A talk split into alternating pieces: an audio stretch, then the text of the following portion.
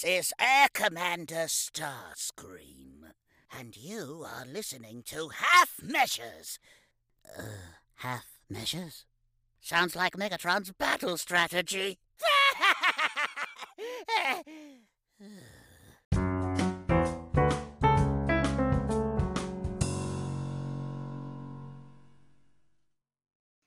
Podcasting, the final frontier. These are the thoughts of the podcast Half Measures. Its continuing mission to explore strange new shows, to seek out new movies and new peak performances, to boldly go where many podcasts have gone before. That's good. That's good. I've actually got a, an intro that's a little bit in sync with that, actually.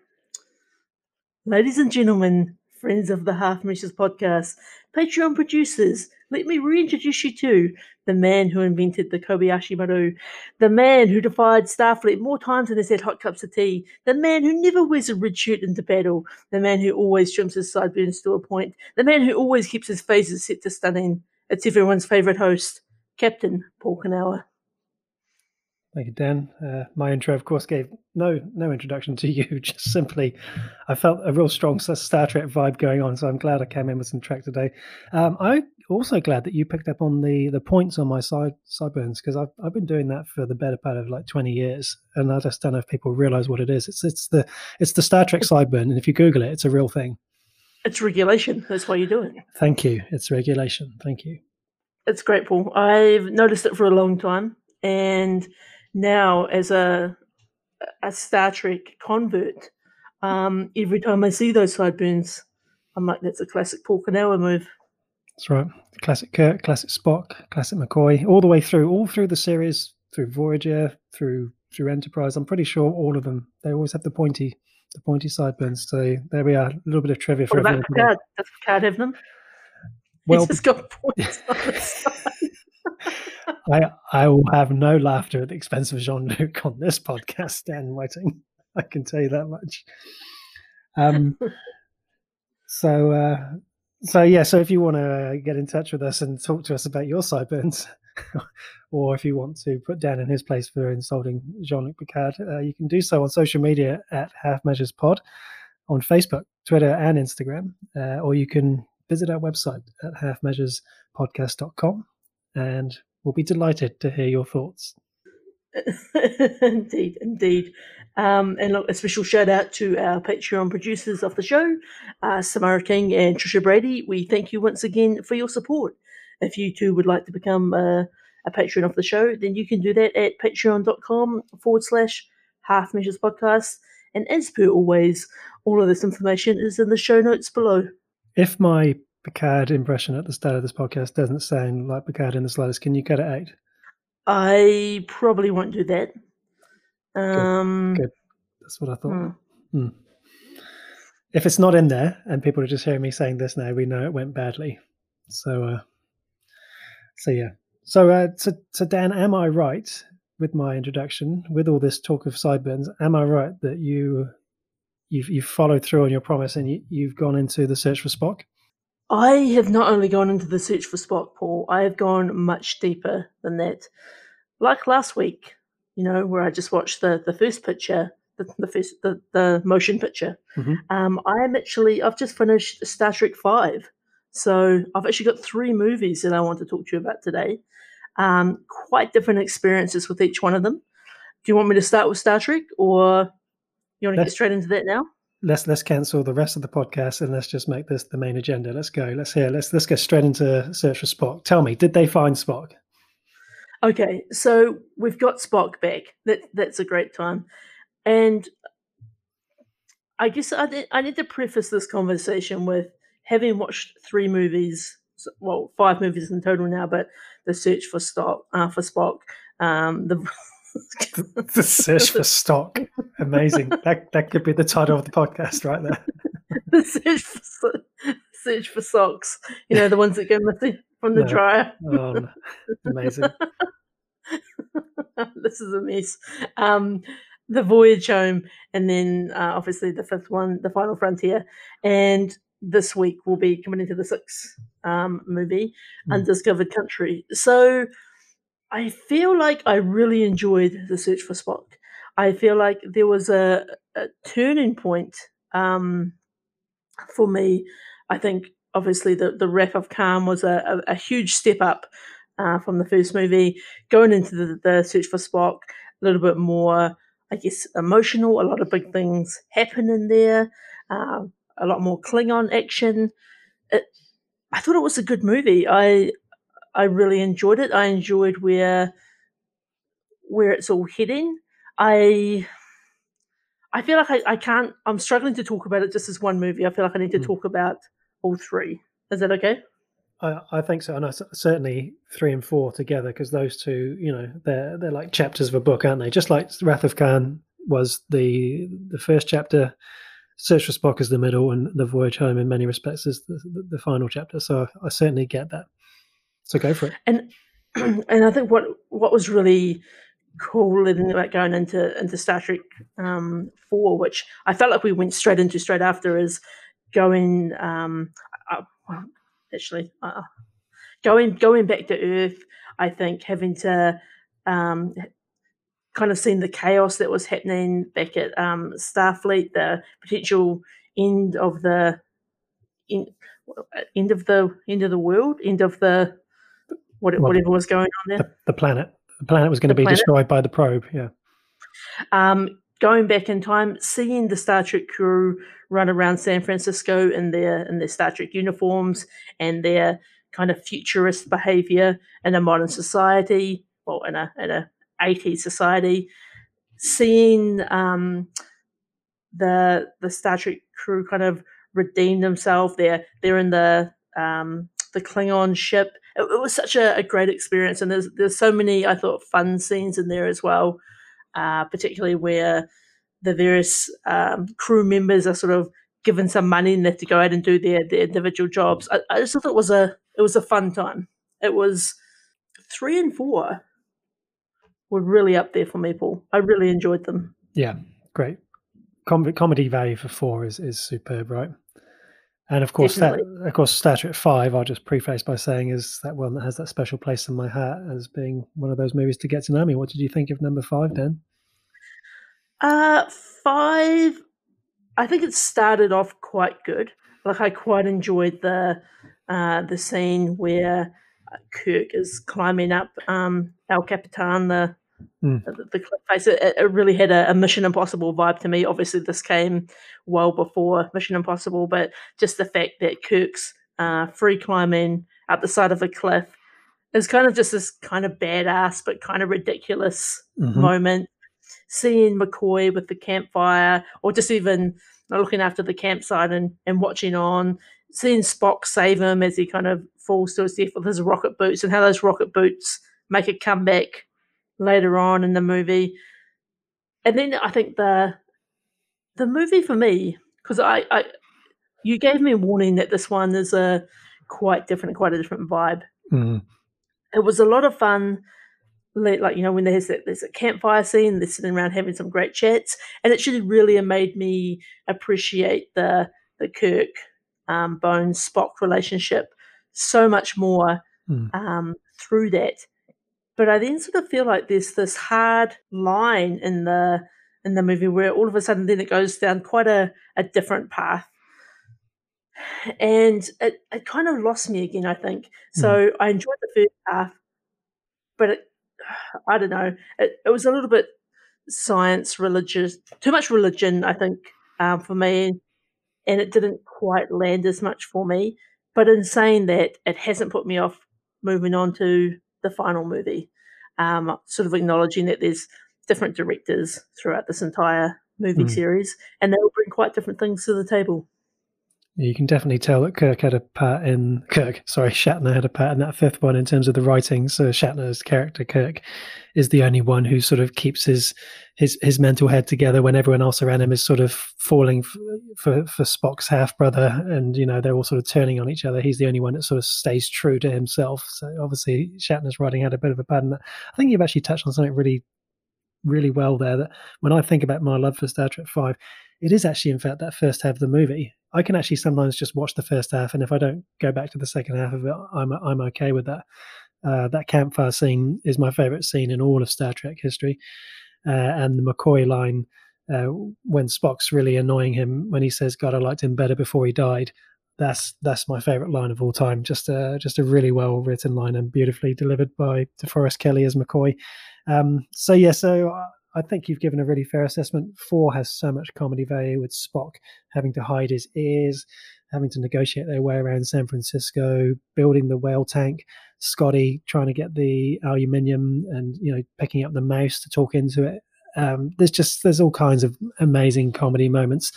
Uh, the music is the least compelling for me in number four. I don't know if you noticed that, but uh, number three is another movie which I feel like the first half is really really strong, and then the second half other than the ending with Spock himself, it kind of goes through a bit of a, a muddy period. But the first, the stealing of the Enterprise, one of the all-time great Star Trek scenes of, of all time, when you know Kirk is determined to go back to Genesis to to, to, to restore Spock's mind. The the whole scene of going out of out of the space doors, out of Spacedock, Scotty's hijacked the Excelsior ship. It's great. There's some great moments in there. I think the other thing about these movies is uh, coming into it. I actually didn't realize that these movies literally pick up right after each one finishes. Like there's there's there's no gap almost, mm. and so I think watching them all together has been quite a interesting experience because it, the whole story is connected together quite well for me. Um, it is there. There was some. I think some of those comedy moments in um, four were really good. Like particularly like I, I think Scotty using the computer was absolutely amazing. And then when he's just banging away on those keys and it just kind of blows that person's mind, it's it's kind of just like it's funny. And these these guys are, you know, older than boomers, but like it's kind of got a bit of a boomer, you know, boomer vibe to it as well. I'm just like click, click, click, click, click, um, and like all the magics there. And I, I, the one thing about four that kind of kept making me uncomfortable as I was, and I don't know why, but I keep thinking to myself, you guys need to be more careful of things that you might do to disrupt the the time continuum. We don't want mm-hmm. no butterfly effects of things happening.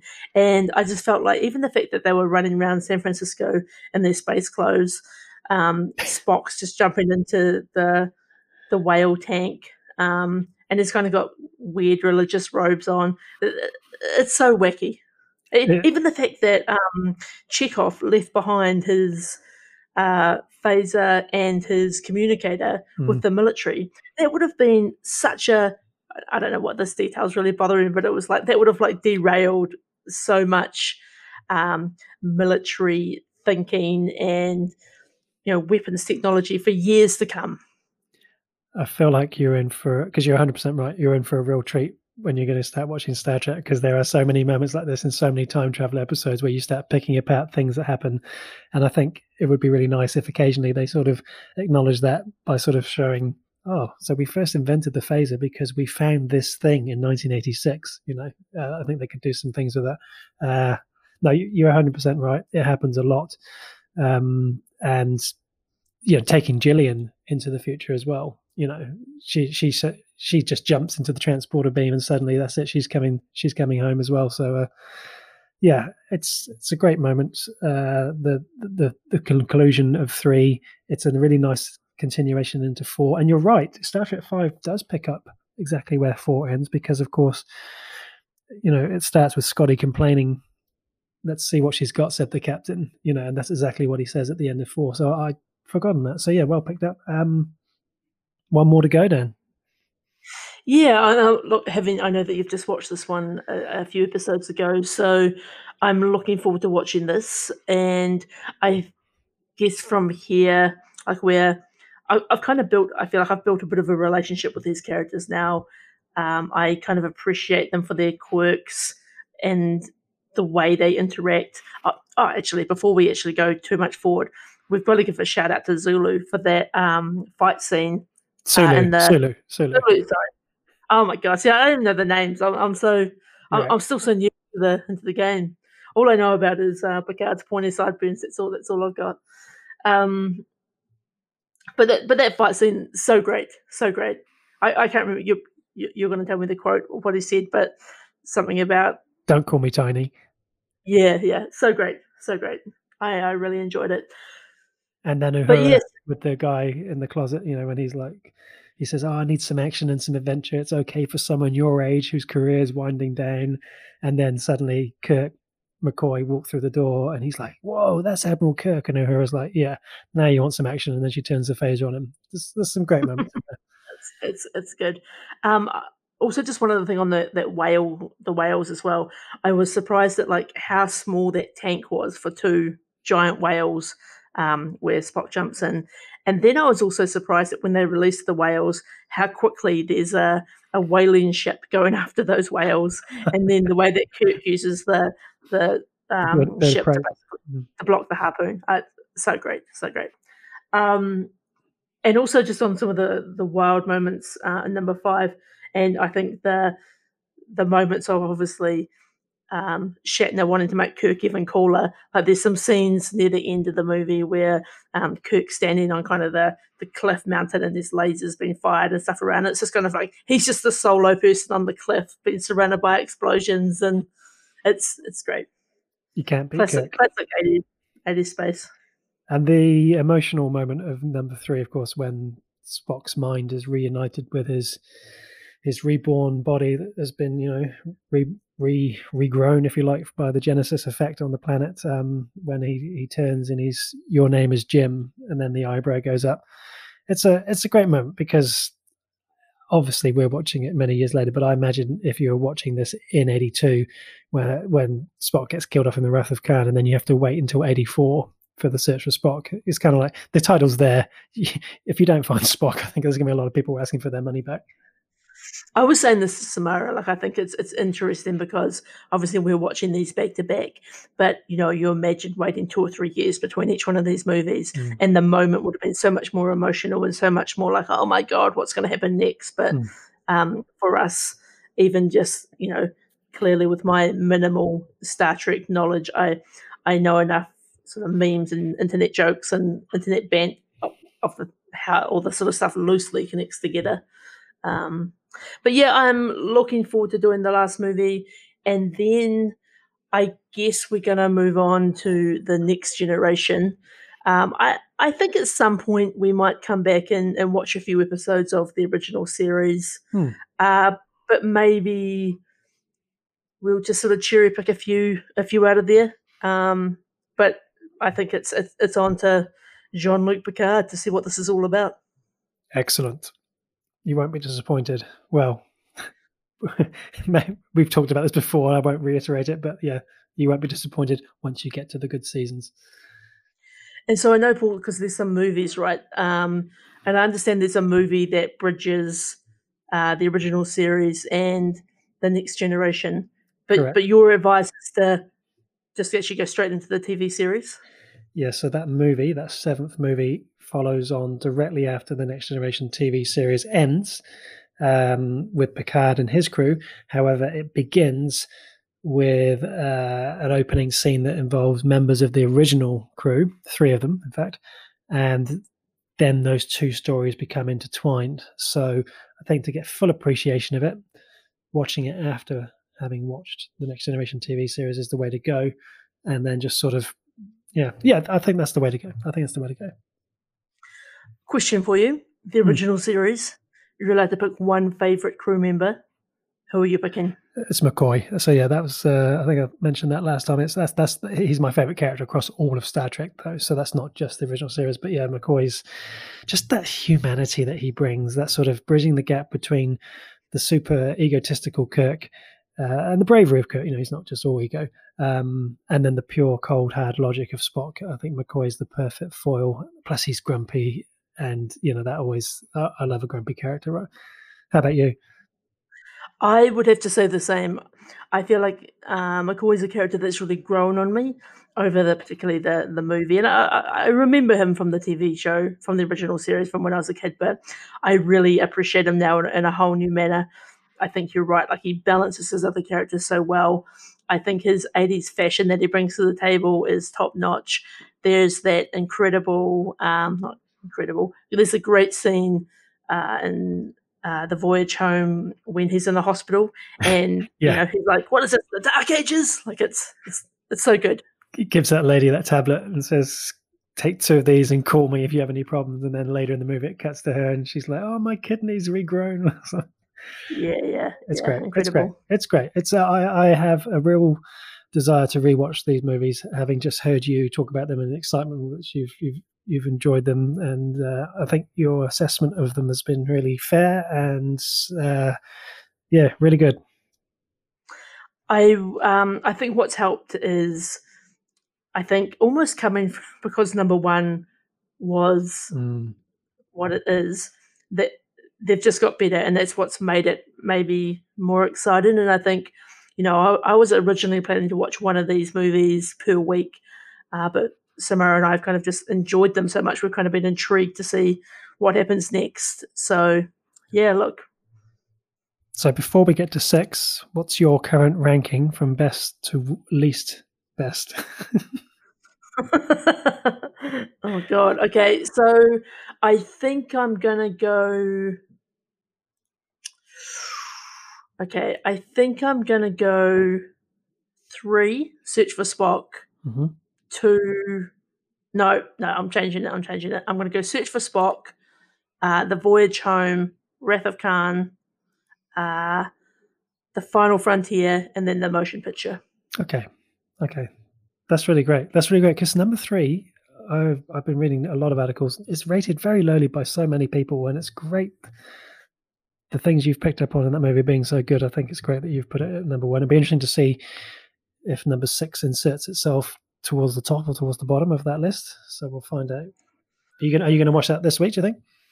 Uh yeah, like it'll I'll definitely watch it before the the next episode of the pod. I do Great. have to give just one one final uh shout out from as I'm jumping around these different movies in the search for Spock when the Klingons arrive on that planet and there's that um worm thing that wraps itself around the Klingon's neck and he kind of like lets it strangle him, but then he kind of like struggles and then pulls it off and kind of kills it, but in a a Klingon flex type way.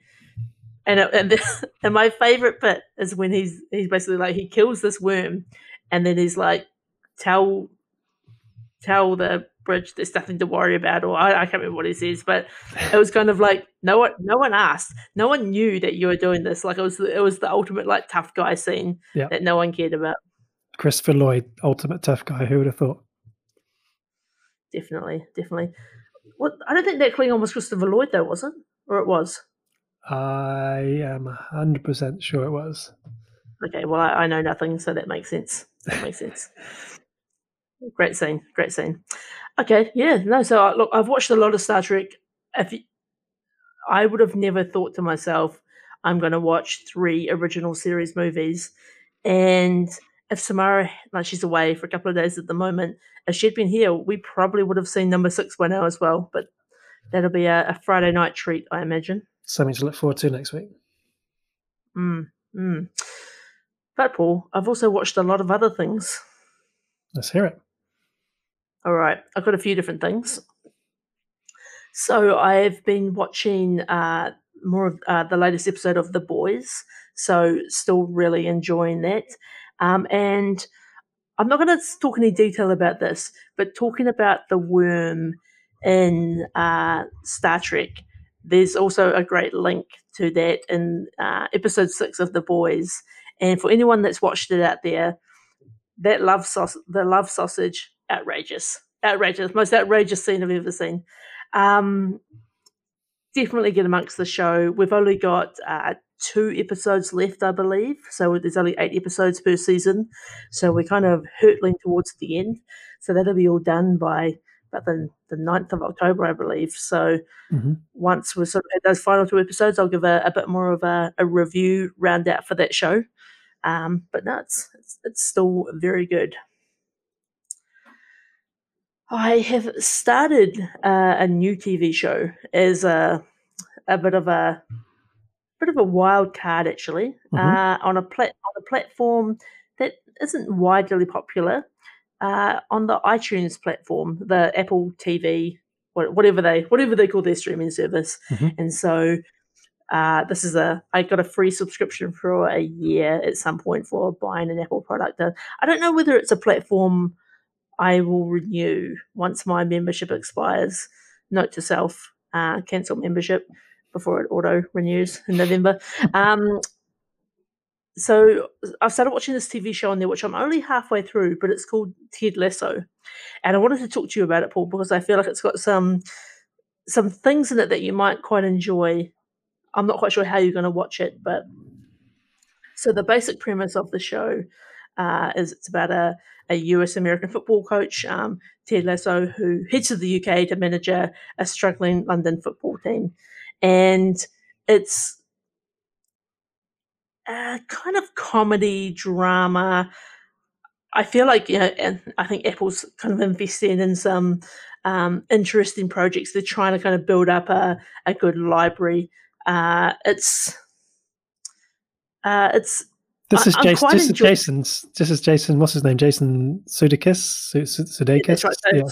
Yeah, so, so Jason, he's the he's the he's the coach, and he plays this highly optimistic, kind of naive coach who kind of comes with this um, real kind of um like American charm, where he's kind of a, a little bit like not naive's maybe the wrong word, but he's like he's really wholesome. He's really upbeat, and the club that he's hired, there's a whole bunch of kind of drama there where the the new the new owner of the club uh, is is a is a woman who's recently divorced her husband, and she kind of wants to to ruin the club. But anyway, she's got this coach, and and there's some really funny things in it about I think that I think that you'd appreciate coming from US to America. Like for example, um, he's having breakfast one day and he's got some he's got a box of I don't know what they're called.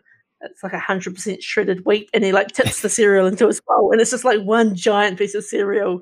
And somebody says to him, "How was your breakfast?" He's like, "I had one bit of cereal because it's just like a, I guess what we'd think of in New Zealand, just like a Weet-Bix or something." But it was it was just funny. And then like there's another moment where um, uh, when he first arrives in the UK, um, this lady says to him, um, "How do you take your tea?" And he's like, "Well, usually I tell them to take it right back to the counter because someone's made a horrible mistake." And I feel like That's me. that's you, that's you. And it's got a whole bunch of sort of funny little banter type things. I wouldn't just say it's a great show yet. I'm only I'm only about five episodes in. It's kind of a good palate cleanser. Mm. I will need to report back on sort of the the overall sort of deeper quality. I think it's getting kind of mixed reviews out there, um, but it's look at something different. It was a bit of a wild card. It's fun to see an American person try to sort of translate their their coaching skill onto the, the football field. This this one has been on my list. In fact, uh, I heard about this on one of my uh, UK football podcasts that I listen to, because this one is filmed at a, a a football ground in the UK, um, where a team called Crystal Palace play, and um, so that that got me in straight away because through the sport, and then bringing a US coach into the game, um, it's got all the elements of a TV show that I want to watch. So it, so it is on my list. Uh, finding a way to to legally consume that uh, is going to be the the next thing for me. Um, but as and when that happens, I will be straight into it. And this guy, whose surname I can't pronounce, Jason, he always cracks me up. I loved him in that movie where the Millers, uh, the horrible bosses. I mean, there's just heaps of heaps of things. He was actually I was just looking at his career. He was uh, he was the biker scout in the Mandalorian. You know when those two biker s- scouts were like just chatting to each other. Incredible. Uh, He's so great. He's he's actually been in. Um, I'm pretty sure he's been in. Correct me. Oh, I should say check it before I say it. I'm pretty sure he might have been in Band of Brothers. He's been in Office Space. He's been in. Um, um, like Meet the Millers is such a, a great movie, and he kind of brings a little bit of that. Like he's got a great sort of comedic comedic charm to him. Mm. Um, uh, he's a he's a really interesting funny guy. I'm just checking to see whether am I making that Band of Brothers thing up. I might be. I think You you know are. how be. Yep, you Oh, are. he, he's in Eastbound and Down, another classic. Yep. No, he was not Ah. in Band of, Band of Brothers. No, Let's give him a credit, you know. Let's update IMDb. that's classic. The classic half measure. Classic half measure. Anyway, he's been in lots of things. He's a funny guy.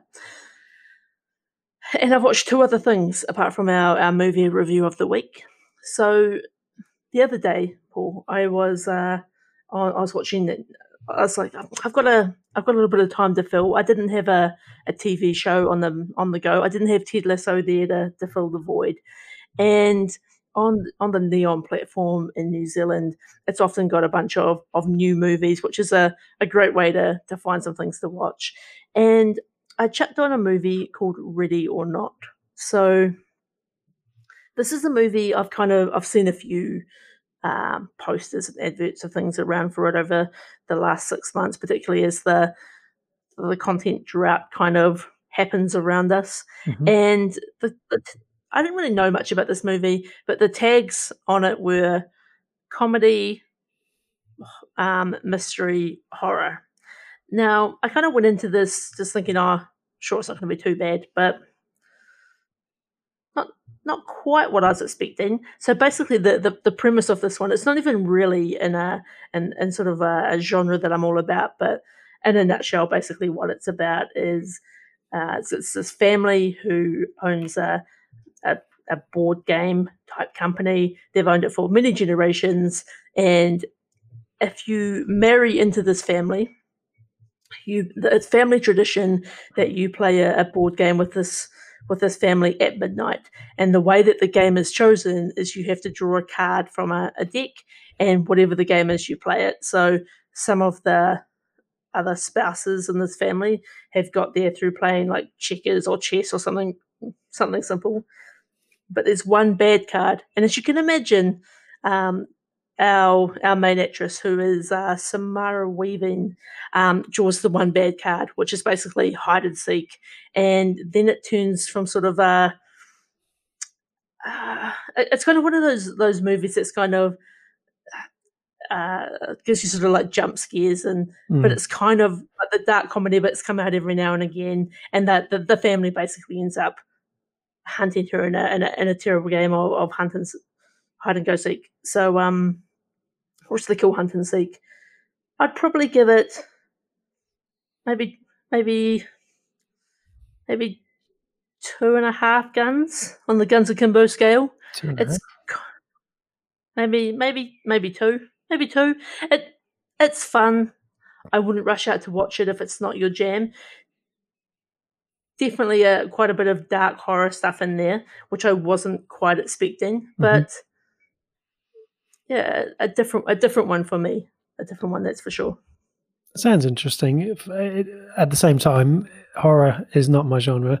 I know none of the cast, and I ha- I'm just looking at the two directors, Matt um, Bettinelli Olpin and Tyler Gillett, and I haven't seen anything they've directed either. So there's not many things pointing me towards it at this. Oh no, I know Andie MacDowell. Yeah, okay. I think she's like the one person I know in this cast. So uh, there's not enough there for me to say I'm going to go watch this if I'm honest. But I like that you're giving things a go. It's what I do frequently, as you well know. So. Uh, um, yeah, yeah, like it's uh, the one thing that um, is interesting in looking at this movie afterwards is Samara Weaving, who's the, the lead actress, is actually the niece of Hugo Weaving. Um, oh, right. So, little family connection there. Um, it, look, it, it's fun, but, you know, it's fun. Not a must watch. Not a must watch. Okay. Okay.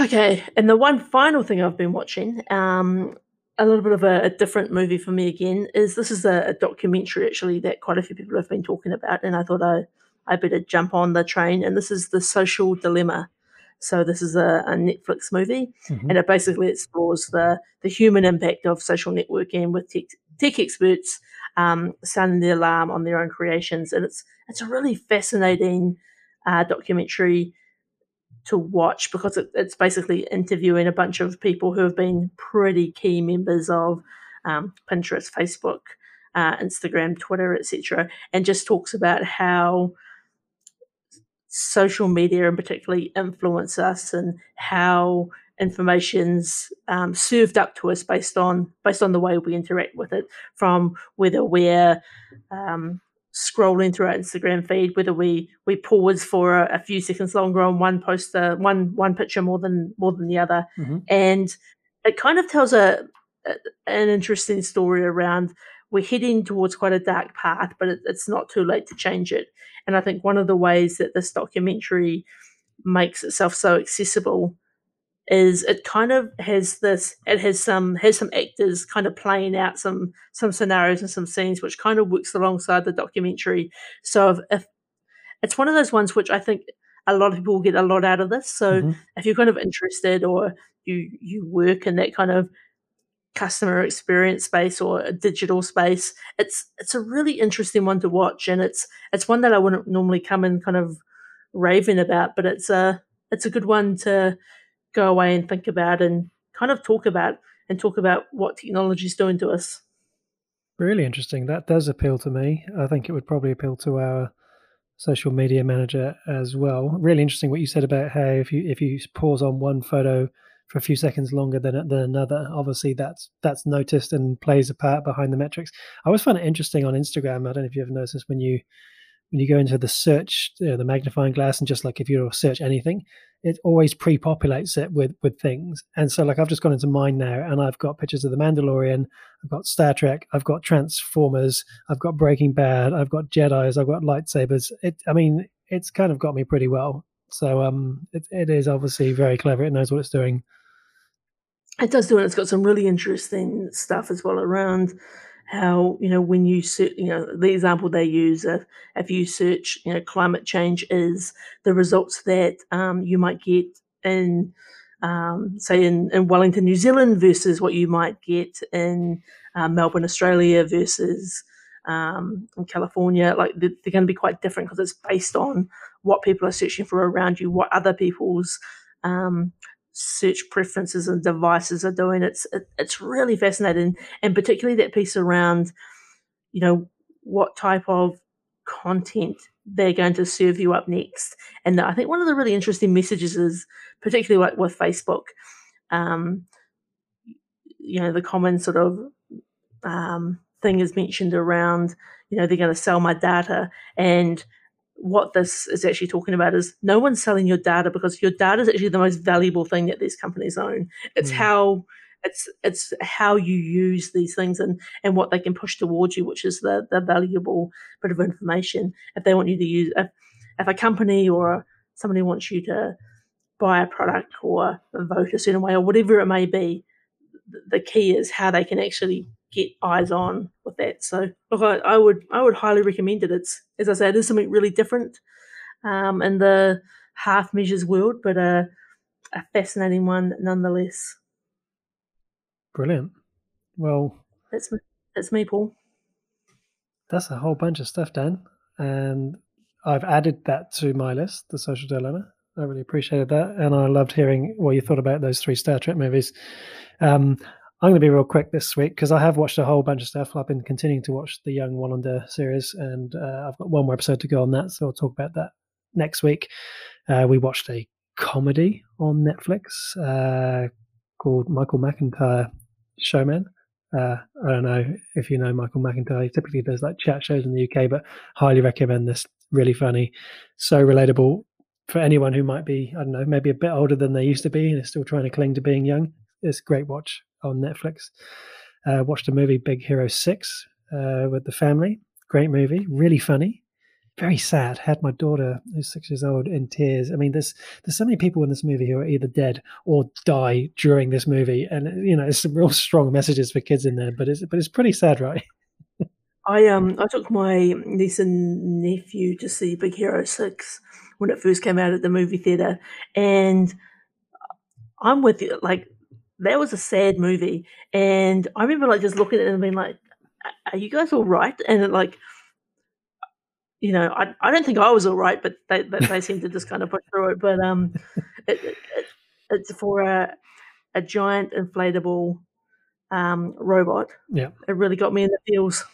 You got the you know you got the the parents dead right from the start. The brother dies ten minutes in, and then at the end, so, sorry, spoilers for anyone who hasn't seen this.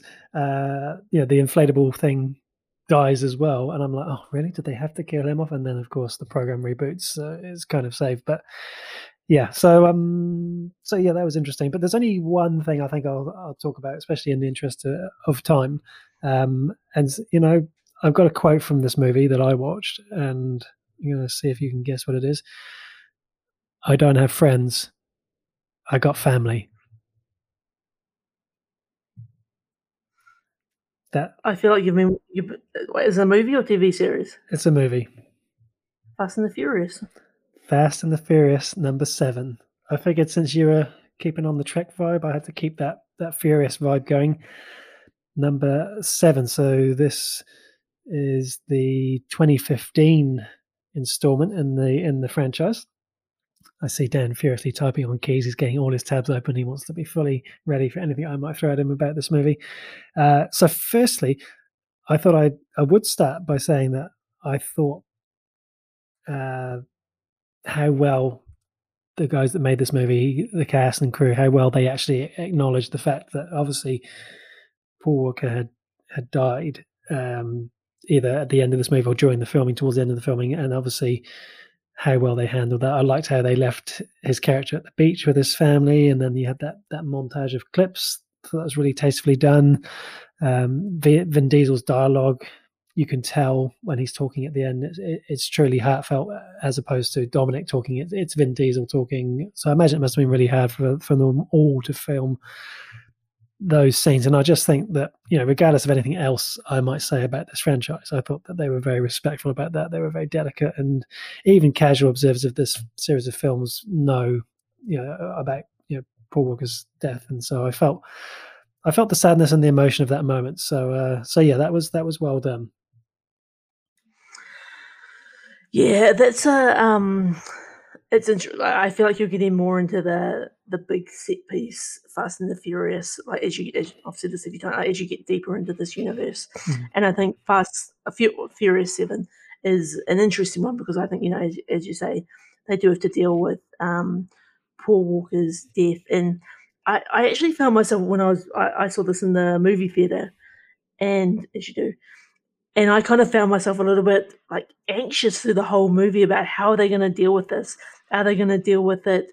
Are they actually going to kill him off within the series? And is it going to be, and, or are they going to just kind of fade to black on it? Like, how are they going to do it? But I, I think you're right. I think they did it in a tasteful and respectable way that could kind of stand the the test of time in the in the mm. Fast and the Furious context.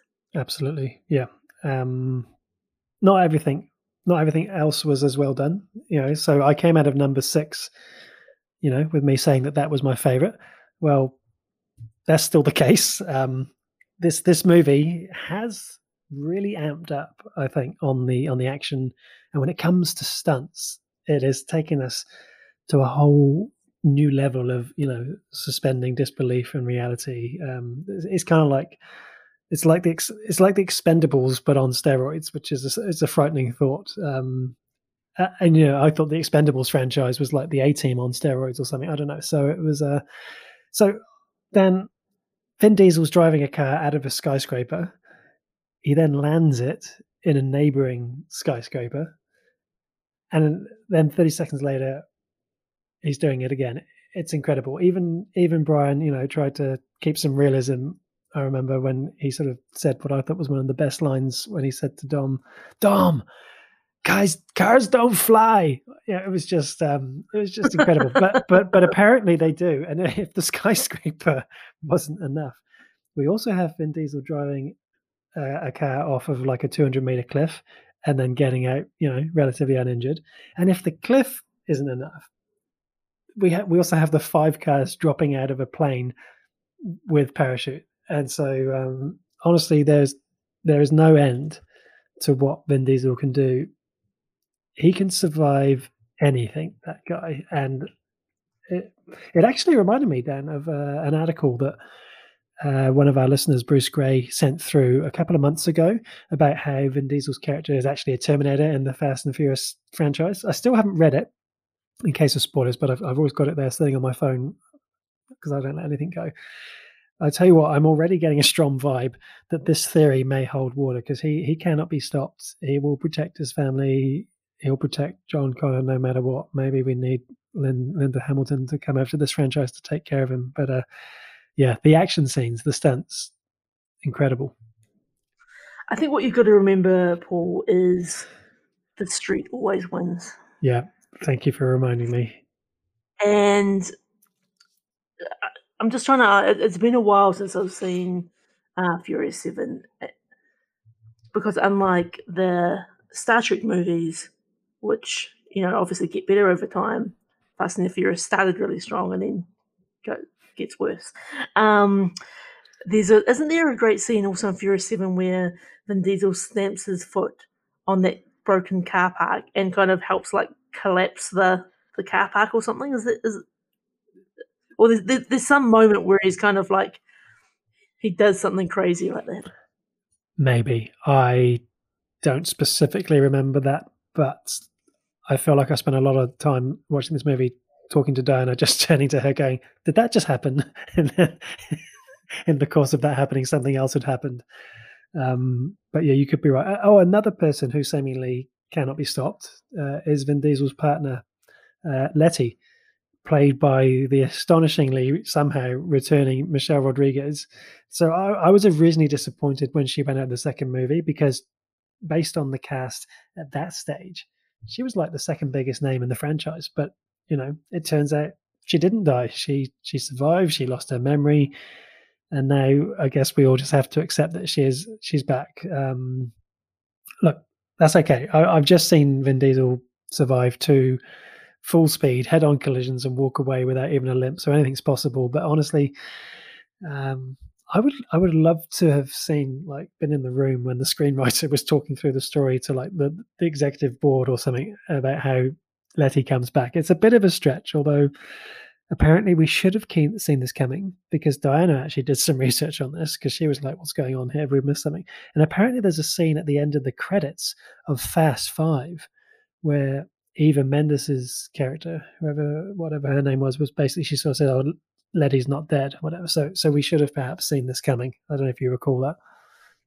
I do recall there are some some great moments at the end of those um, films that kind of hype you up for the next movie. Uh, just while you were talking, Paul, I just did a, a, quick YouTube search, and so when um, um, Jason and Vin are having their their fight um, on on that car park building, there's a there's a big crack in the concrete, and Vin Diesel basically like stomps his foot on the crack, and right. then that basically collapses the the piece that um, Jason Statham stand, is standing on, and he falls in. So I think he's, he's definitely a Terminator. He's got to be. In fact, if that was the twist at the very end, I'd love it. Brilliant. A good point. Actually, I've forgotten. So yeah, so that is a real positive. Jason Statham, he's joined the party. I thought actually, I thought he was great in this. Um, you know, at no stage in the movie does he come close to smiling. He's that badass. He's that cool. Great scenes with him and The Rock.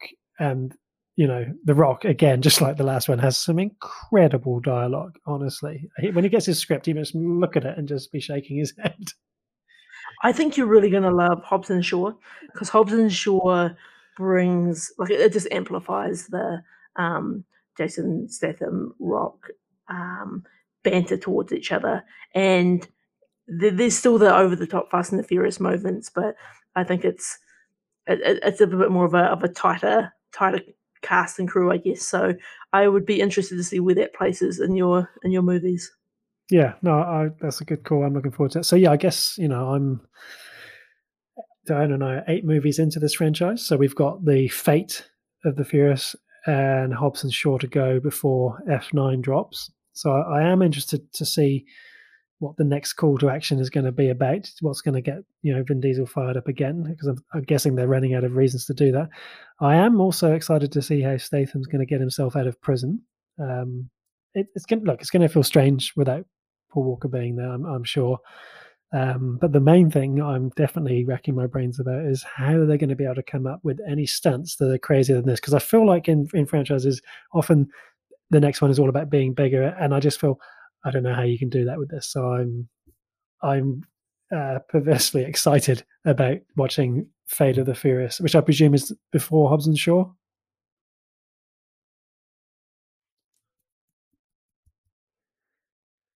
I think it is anyway.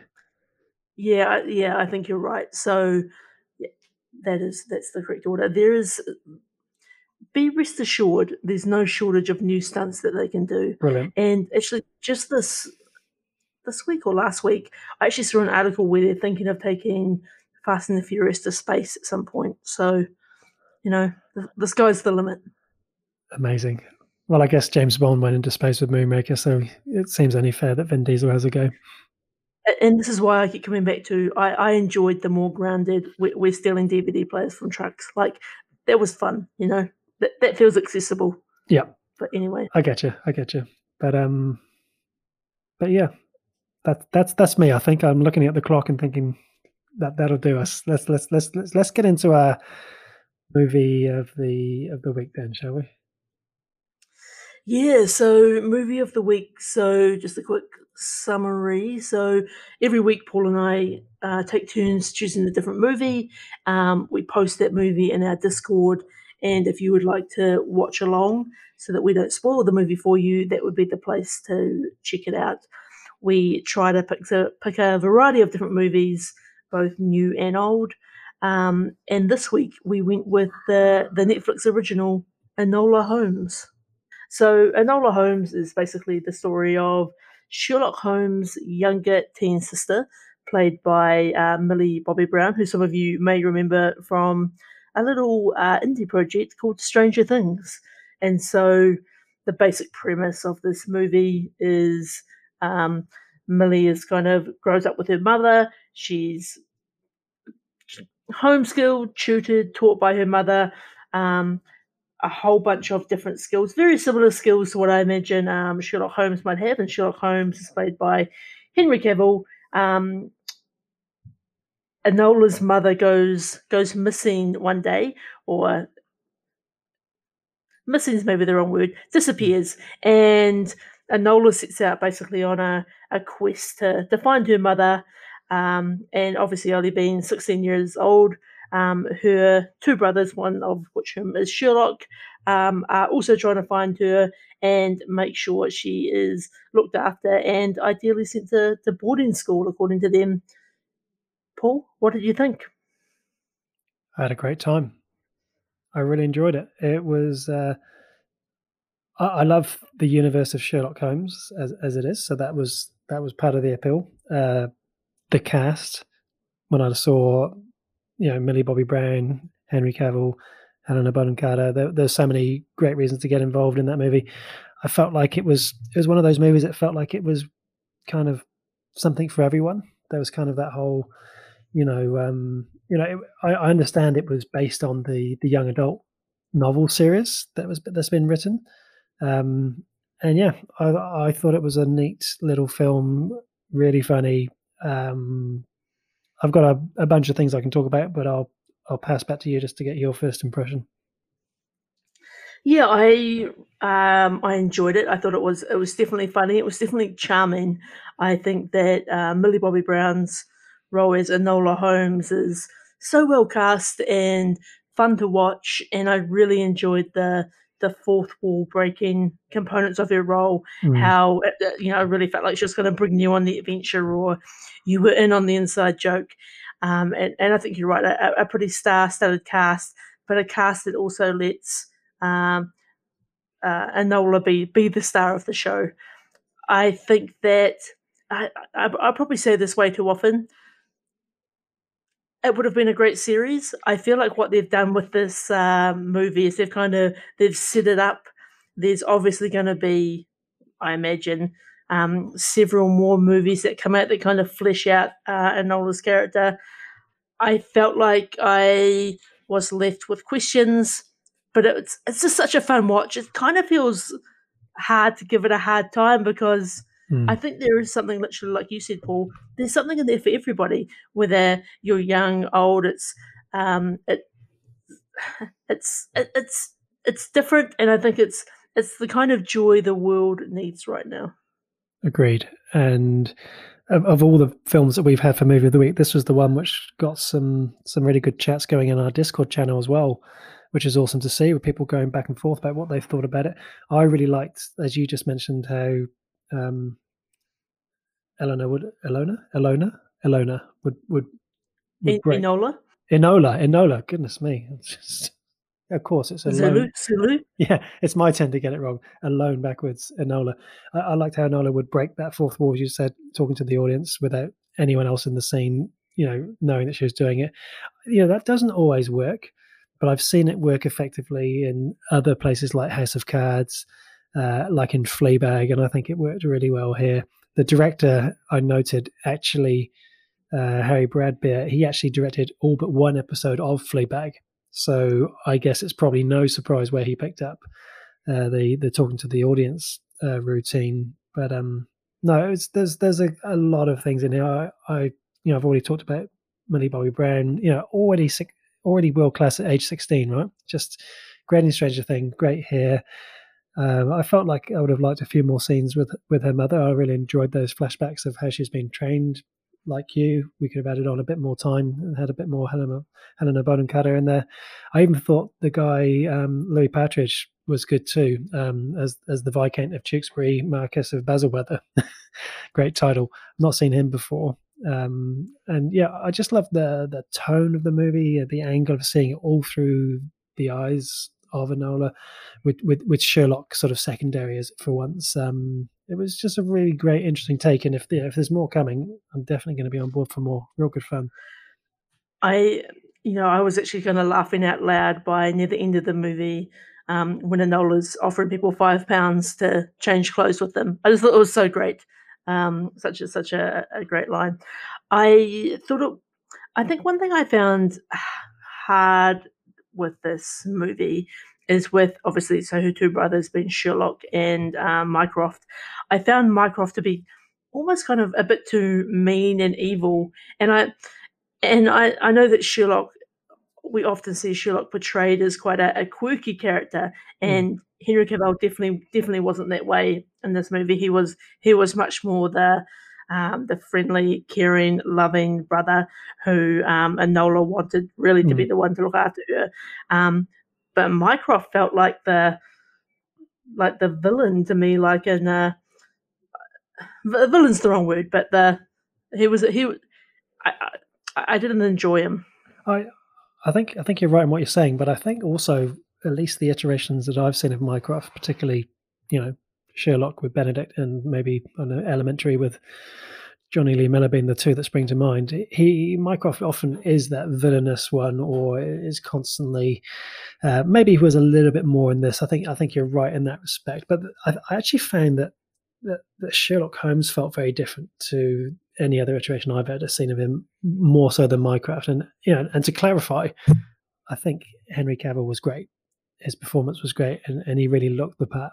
But the way his character was written that felt very different. He seemed less manic. He seemed less arrogant. He seemed less Sherlocky, if that makes any sense. Mm-hmm.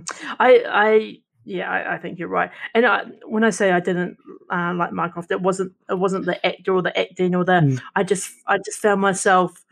It was such an upbeat, fun movie. Right. I didn't know whether he needed to be the bad guy. Like we already had some bad guys kind of and some mystery going in there. It kind of just felt like a, but I don't know. I guess maybe it's maybe it was needed, but it it didn't fit as well. But I, I think you are onto something interesting um, with the with the Sherlock piece. And I, I've actually read an article the other day that the um, the estate that looks after uh, the Sherlock Holmes books uh, is not happy with the way that Henry Cavill's actually been uh, his portrayal of Sherlock Holmes because, as you say, it's not in sync with any other way that we've seen Sherlock in the past.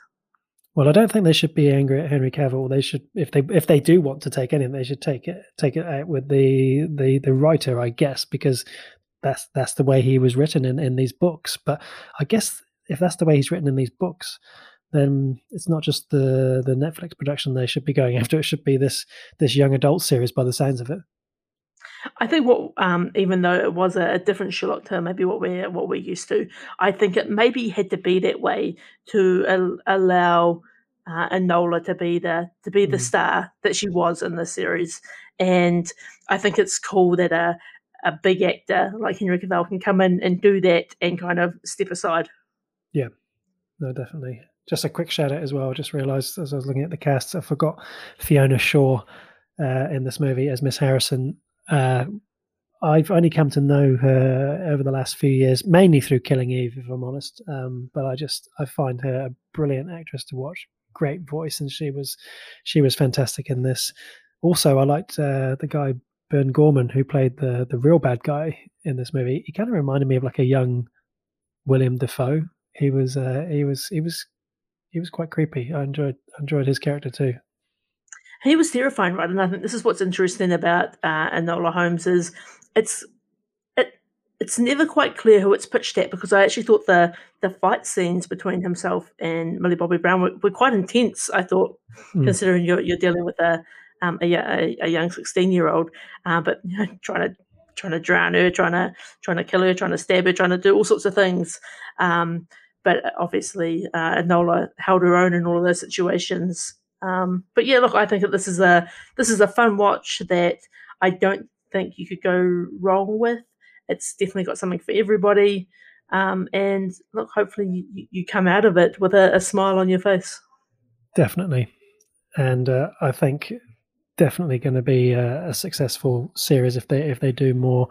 And uh, I, w- I would like to see them somehow somehow incorporate the the mother character um, Eudoria, played by Helena Bonham Carter, because I felt like the the chemistry that her and Millie Bobby Brown had on screen was was was really great fun. So uh, yeah, who knows what direction they'll go next.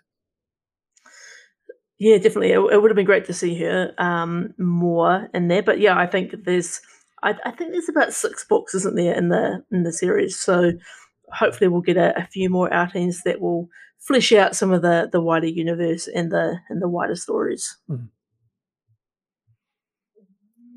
So that's our movie of the week. We're we're moving to the the news desk, Dan, where I understand you have some news for us. I'm, going out on a real I'm going on a real limb here. it's, it's high energy. Um, I'll go pretty quick because I, I know that um, we're we're going we're going long again. Um, so I just saw today uh, Borat 2, which we talked about uh, last episode, I believe, um, is actually going to be coming out on Amazon Prime in late October, which I think is that's great. That's exactly the way I want to watch Borat. I don't want to go to the movie theater. I don't want to go out and do it, but at home streaming, I'm all about it. And apparently, it's coming out right before the election in America, so I think that's going to be perfect, fun, and hopefully uh, a good laugh and hopefully uh, has some it'll probably have some interesting uh, subtle messages or not so subtle as the case may be to share I, I, dare say it will. It will be interesting to see which of these two things, the the US election or Borat Two, actually is the the more ridiculous. I guess time will tell. Yeah. Um, it looks like we are going to get uh, Clint Eastwood's Fistful of Dollars. It's been made into a TV show, Get which will be out. Shut up! Are you for real? I'm for real. I'm for real.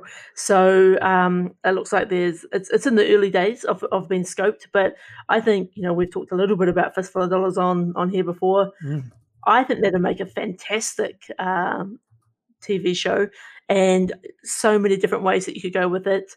Don't know too much about it yet. I'm look, I'm excited for how excited you are right now, Paul. I can see by your face that you're you're full hype. It's it's one of the podcasts we haven't done yet. One day we'll we'll have to is our top ten movies of all time. And spoiler alert, uh, for a few dollars more, is in my is in my top ten, um, which is you know, the, that middle chapter of the of the Fistful of Dollars trilogy. So um, this is this is very exciting. Yeah, okay. I I can't wait. I'm going to stay tuned to that story. Brilliant. All right. We're also getting uh, a Lion King too. So obviously in 2019, uh, Disney released the um, the Lion King again, um, and so we're getting a number two, which I guess is probably no surprise. I think that'll be interesting. I, I, know that The Lion King was obviously pretty popular, a show that you can watch, uh, a movie you can watch on Disney Plus. Uh, I think what will be good about The Lion King 2 is I actually think it'll be telling a story that not as many people know. Whereas I think The Lion King 1 is such a, a well understood story, and The Lion King 2 has got a chance to, to do something a little bit different. So that is in development. Brilliant. We, we've got a whole bunch of James Bond rumors. So there's a whole bunch of articles around how the the bookies in the UK have actually um, suspended bidding on who's going to be the, the next James Bond, with the the odds really tipped at the moment to be uh, Tom Hardy. But there's also, as as that news kind of emerged, there's also news that Henry Cavill is also potentially um, interested in playing uh, 007.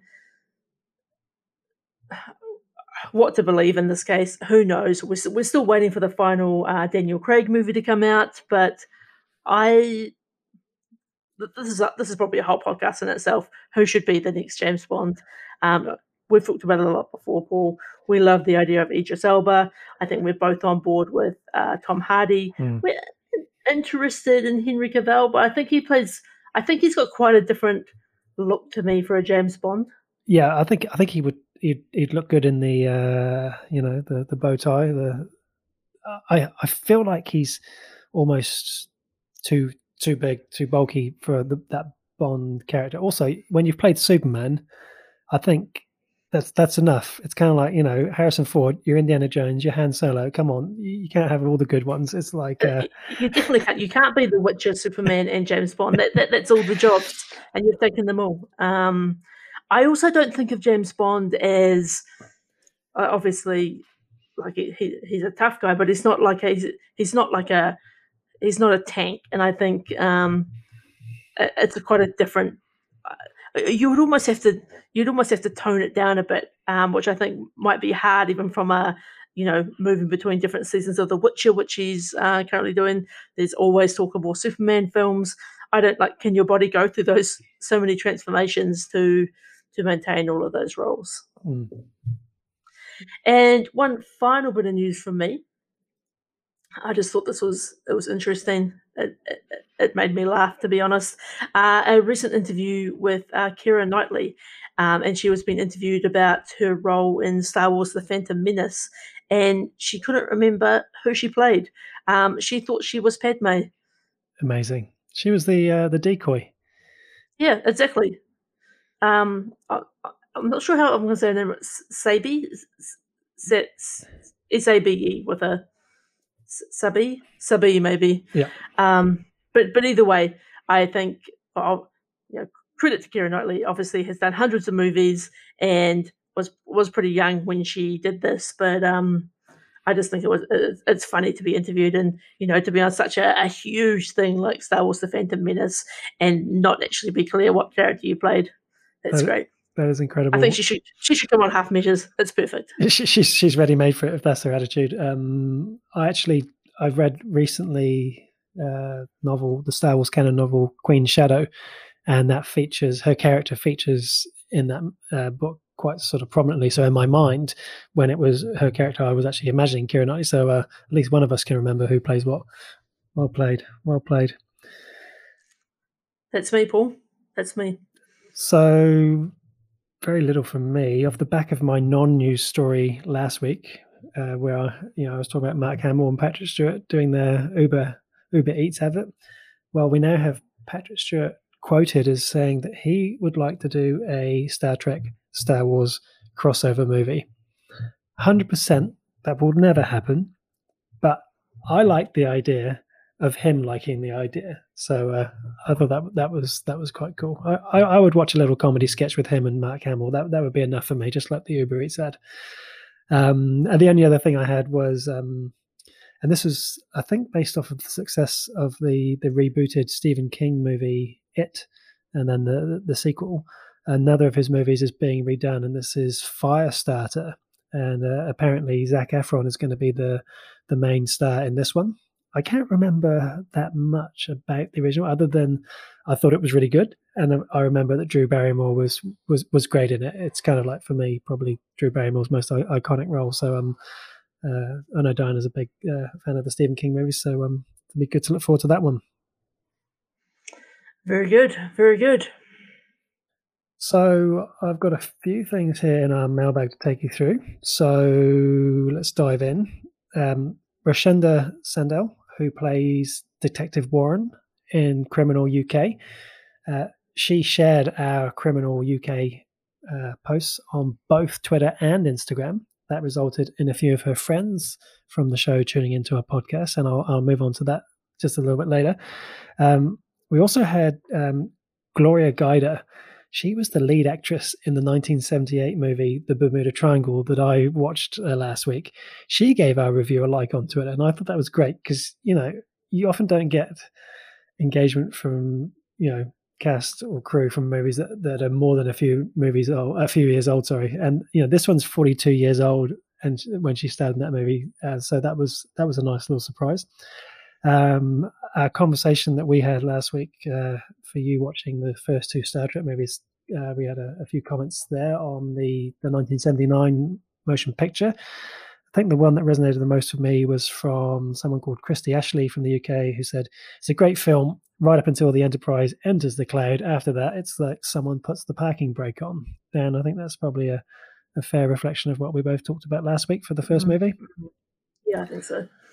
Uh, what else have we got here? Uh, so uh, Michael Douglas uh, peak performance. We had some more votes for Falling Down come through, which uh, Dan, you and I both had as our runner-up. Uh, Jewel of the Nile was also in the mix, including um, for our pal Paddy from Time Traveling Team Podcast. Also a mention for Ant Man, which I definitely agree with. Uh, Wall Street got some votes as well.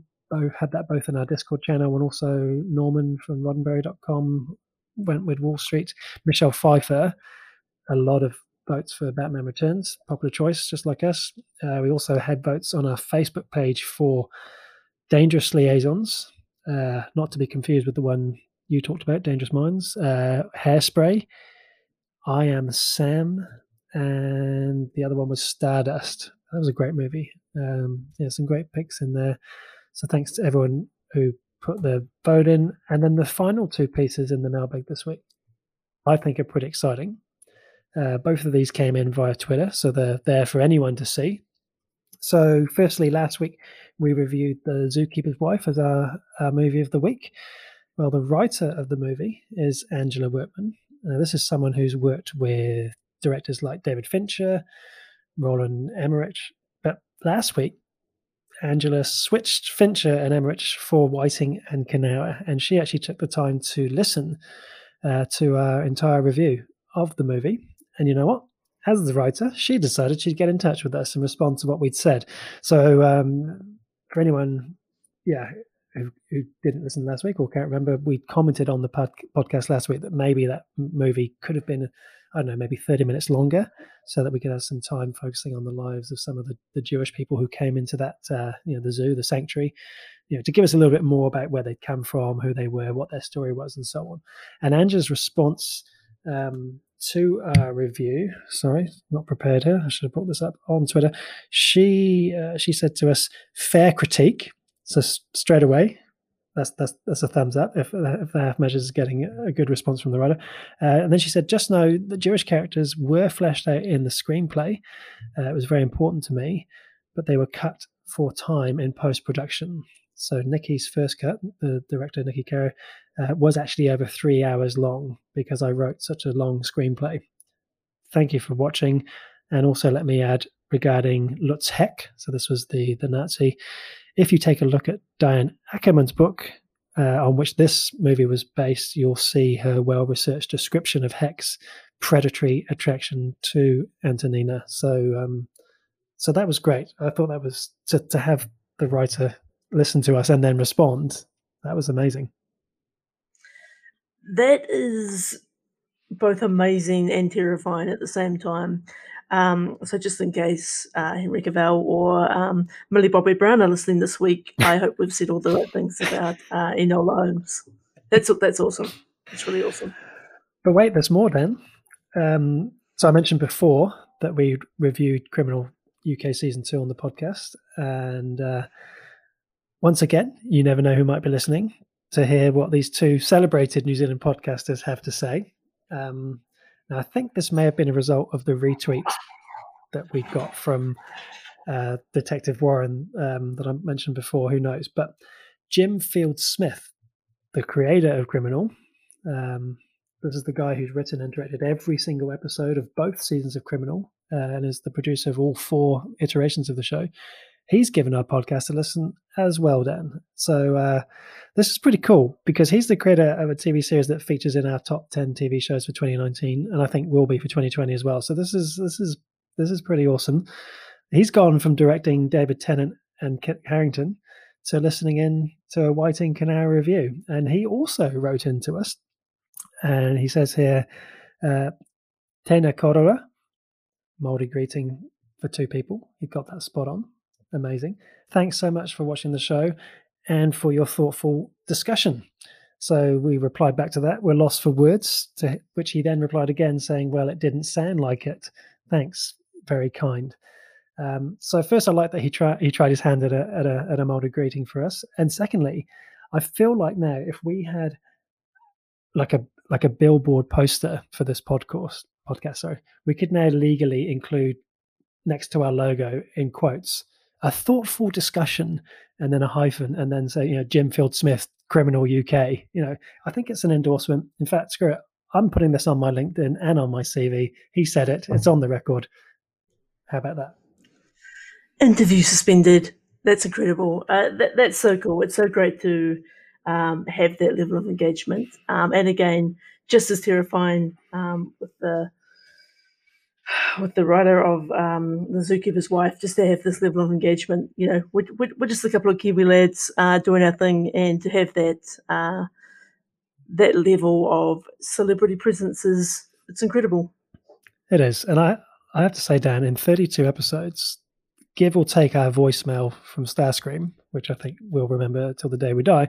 This week's mailbag is probably my favorite because you know when when movie and TV stars and that when they share and they like and they retweet, that's that is great. I love that.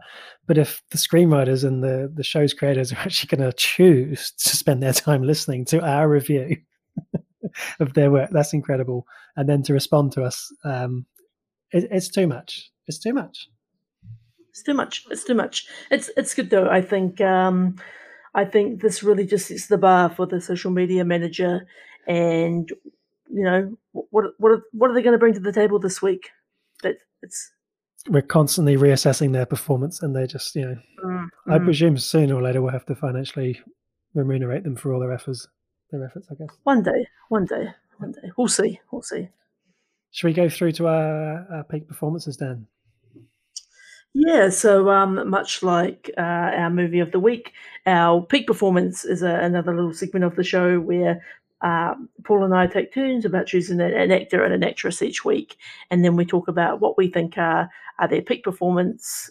Um, and this often gets us thinking about uh, old movies and new movies, and uh, inspires us to, to watch new things. And so this week it was Paul's choice. And who did you go for, Paul? This week, Dan, I have selected Al Pacino and Cate Blanchett. Great choices. Great choices. And who would you like to start with this week? Let's start ourselves off with let's go Pacino. Whew, we go we're going big. We're going big. So Al Pacino, he's got he's got quite the back catalogue, and I think there's so many movies in there to choose from. Um, but I'm I'm probably going to go for some classics, to be honest with you. And a couple of runner-up choices for me before we go number one is can't go past uh, Al Pacino um, in Heat as Lieutenant Vincent Hanna. Like, mm. Heat's such a great movie, and I think Al Pacino brings something so special to that um, to that role. He's with a star-studded cast, absolutely incredible. I also can't look past, you know, and, and this is this is probably this is a real um, tough choice for me because it equally could have been number one. Uh, but I think Al Pacino's role in The Godfather um, mm. as Michael Corleone, absolutely incredible.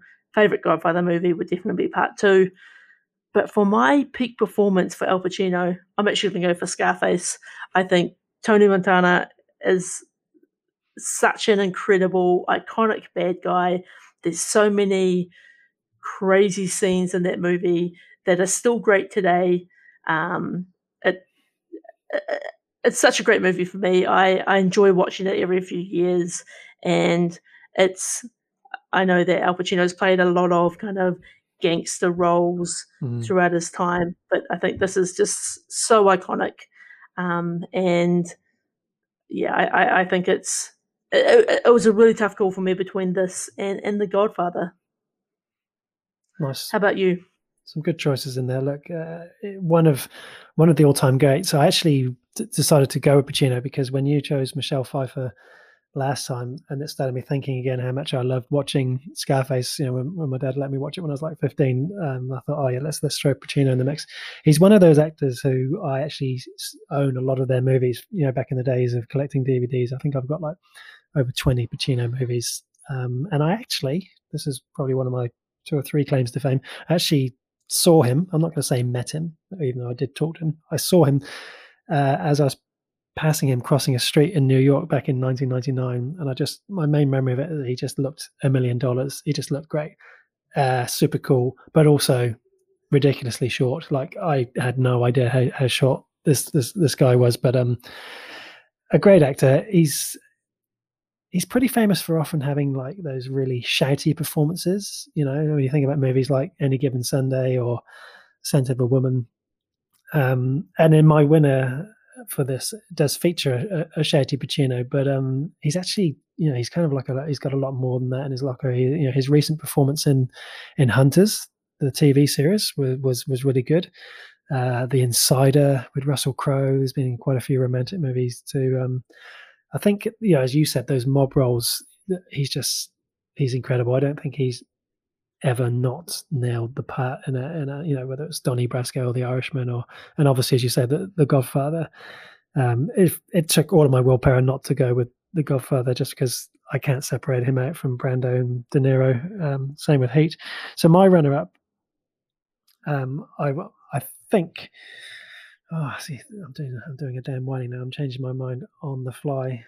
I, I think I'm going to go with Dog Day Afternoon as as my runner up, um, just simply because I've really it's, it's a 1975. It's, it's, quite old, but I really enjoy how manic he is in that movie. How how inflamed and it, it's a real like he's front and center in most movies, but in this one he he just feels to be like he just owns every scene. He's just you know, he you really empathize with his character. You want him to to get away with what's going on with the bank robbery. It's a it's a it's a great movie. That would be my runner up. But I'm going to go as uh, for my winner is actually the Christopher Nolan movie uh, Insomnia, where he starred as a as a as a cop in Alaska hunting down a a killer who was also played incredibly by um by by Robin Williams. Um, but yeah, he plays this this cop who gets entangled in a murder case, and then he he gets in trouble himself because he actually kills his partner. Um, and so he's he's in Alaska, and like the sun never sets up there, so he's suffering from insomnia because of the sun not setting, and also the fact he's going through the guilts. Um, and I can't think of an actor who actually looks more tired than Pacino. Anyway, he always just looks tired, so he was, he was perfect for this role. Um, and yeah, his chemistry with Robin Williams was was amazing. So uh, it's a movie I chuck on more more often than I do most Pacino movies. It's uh, you know, and obviously being Christopher Nolan, it's um, it never got that much press or attention, and I just I, I, I never know quite why because probably the biggest story out of it was Robin Williams in such a serious role, you know, as a murderer. But the Pacino cop was uh, the performance for my peak performance. Great, great choices, Paul. Um, you've gone with a couple of uh, left field ones for me. Uh, but still, I, I, think Al Pacino is he's one of those actors I think who no matter what he stars and he he, he brings so much charisma and, and something special to the role. Mm. It's even just as you were talking, it got me thinking about movies like um, Donnie Brasco as well, which is a, another classic. Carlito's Way. Like I, I expect, God, even Dick Tracy, which I would imagine would be a terrible movie today, but uh, growing up was a was a fun time. So I, I am looking forward to hearing what some of the the listeners think uh, Al Pacino's uh, peak performances. Absolutely. What do you got? What do you got for Cate Blanchett? Well, Cate Blanchett. So again, yeah, another so many so many great roles um, for Cate Blanchett. Um, I think Oh, it's it's tough. It's tough. I think what I'm going to go for um, runner up. I've, I've decided to go for something a little bit, uh, I guess, different in in her back catalogue, and I'm going to go for her um, role in Robin Hood as um, Marion of Locksley. So this is the the mm-hmm. 2010 Robin Hood movie. um, starring uh, Russell Crowe, and I, I think she was great in that movie. Um, uh, something something different as a bit of a runner up. I've got a I've got a, a second runner up though as well, and I'm actually going to give a, a, bit of a shout out to uh, um, the animated movie um, Ponyo, where um, um, Cate Blanchett actually. Uh, God, I'm losing my I'm losing my words. Where she does the the, the, the English. The, who would have thought in the Half Measures podcast? Who would have thought? Um, yeah, basically does um, does one of the, the, the, the, voices for one of the, the characters in that. But for me, for for peak performance for Cate Blanchett, I can't go past um, her role as Galadriel in any of the the Lord of the Rings movies. I think she just brought such a a strong presence to all of those films. I 100% believed um, who she was, the the character she was portraying, the the power, the uh, just just the way she kind of, you know, I don't know that's all like effects, the way she kind of like beamed out and people, but whether it was an intimate scene or whether it was a a scene um, surrounded by magic and mystery, I, I, just think she owned that role. Mm. And whenever I think of her now, I think of her as Galadriel, the the Lady of the Lake. Brilliant choices. Uh, you've touched on a few that I sort of noted down here. I think the first thing I should say is that I don't think I realised she was Australian until I looked at her IMDb page. So I'm not sure how I missed that. Um, but just like Michelle Pfeiffer last week, I think for me she's another one of those great voices of cinema, and her voice is quite authoritative. I think, particularly you know when I think of like you've just talked about the, the, the Lord of the Rings and the Hobbit movies, you know, a really strong narrator. I cannot imagine anyone else sort of doing those those sort of those voiceover parts that that, that she does um, so so so well. So um, that was definitely in the mix for me. Um, I think the movie I've seen her in the most times, and I don't want any of the haters to come at me about this movie, but is actually her in Indiana Jones. I find her really entertaining in that movie. I have no problem with the King of the of the Crystal Skull. I know a lot of people do. Um, I actually found her quite quite good as the uh, as the Russian in that. Um, I I really liked her in uh, I'm Not There, um, which was a, a, movie about Bob Dylan. She did a, a portrayal of Bob Dylan that was just outstanding. Um, to be honest, in fact, yeah, I'm gonna I'm gonna give. Oh, doing it again, changing my mind at the last minute. I, just, I think that's that's probably is my my runner up for her because there's there's a there's a couple in contention for the winner. No, I'm, I'm changing my mind on the fly. I'm going to keep that as my runner. My winner is for uh, Elizabeth, um, which is uh, the, the, the first Elizabeth the First, um, which was probably I think the first time I can actually remember seeing her, which I I don't think that's happened for any peak performance actor or actress I've done before where it's like I've gone with the first time I saw them, I don't think. But it's a great movie. She really owns the throne. You know, she's got that royal voice, really good facial expressions as as Elizabeth I, and um, you know, it's I think because she's sort of learning in that movie, uh, her character's learning what's necessary to, to be a monarch is what makes that kind of stand out. She just looks the part, and yeah, that's that's my peak performance. But yeah, I think I, I really am now leaning back towards those Lord of the Ring movies because I've forgotten, of course, that she was in the Hobbit ones as well. I mean, that's just such a great character across those movies. Great actress. I, th- I think there's one movie which I am kicking myself now because I've only just remembered um, another role where she's an absolute star is in Thor Ragnarok where she plays the uh, the sister to Thor and Loki, uh, Hela, and uh, I. It's definitely not. I wouldn't put it over Lord of the Rings, mm. but it's definitely in, in my runner-up categories. I think uh, she plays a really good villain as well, and uh, yeah, great choices, Paul. Great choices. The, the, the just because I feel like I need to mention it because I was obviously just struggling. The other one I had that in the mix was the the, um, the Curious Case of Benjamin Button. Oh, I, great choice. I, I, found that the performance really really good as well. Um, but you can only have one winner, right? There can be only one, even though we we just had so many um, runner ups. Week, on, week on week, we just talk about all our, our favourite movies. Paul, that must just about bring us to the end of a, another episode of the Half Measures podcast. Correct. And uh, if you want to get involved in our peak performance or anything we've talked about today, or if you're a movie director or movie producer or writer, we know you're listening. Get in touch. It's, it's what happens these days. We're used to it. It's no big deal. You can do that at halfmeasurespodcast.com or you can do it on social media at halfmeasurespod on Facebook, Twitter, and Instagram. Other than that, we'll see you. Uh, see you next time. I'll hand back to you, Dan, to close us out. Yeah, you can also uh, get in if you want to come and hang out with us on our Discord channel. Do that. If you'd like to become a, a patron of the show, um, help keep the lights on here, that would be great. Uh, I can't say whether the quality of the show is actually going to get any better because, you know, Paul and I are like half measure all the way. Um, but it's been great. It's been another long one. We'll let you guys get back to your lives and we'll see you next week. Adios.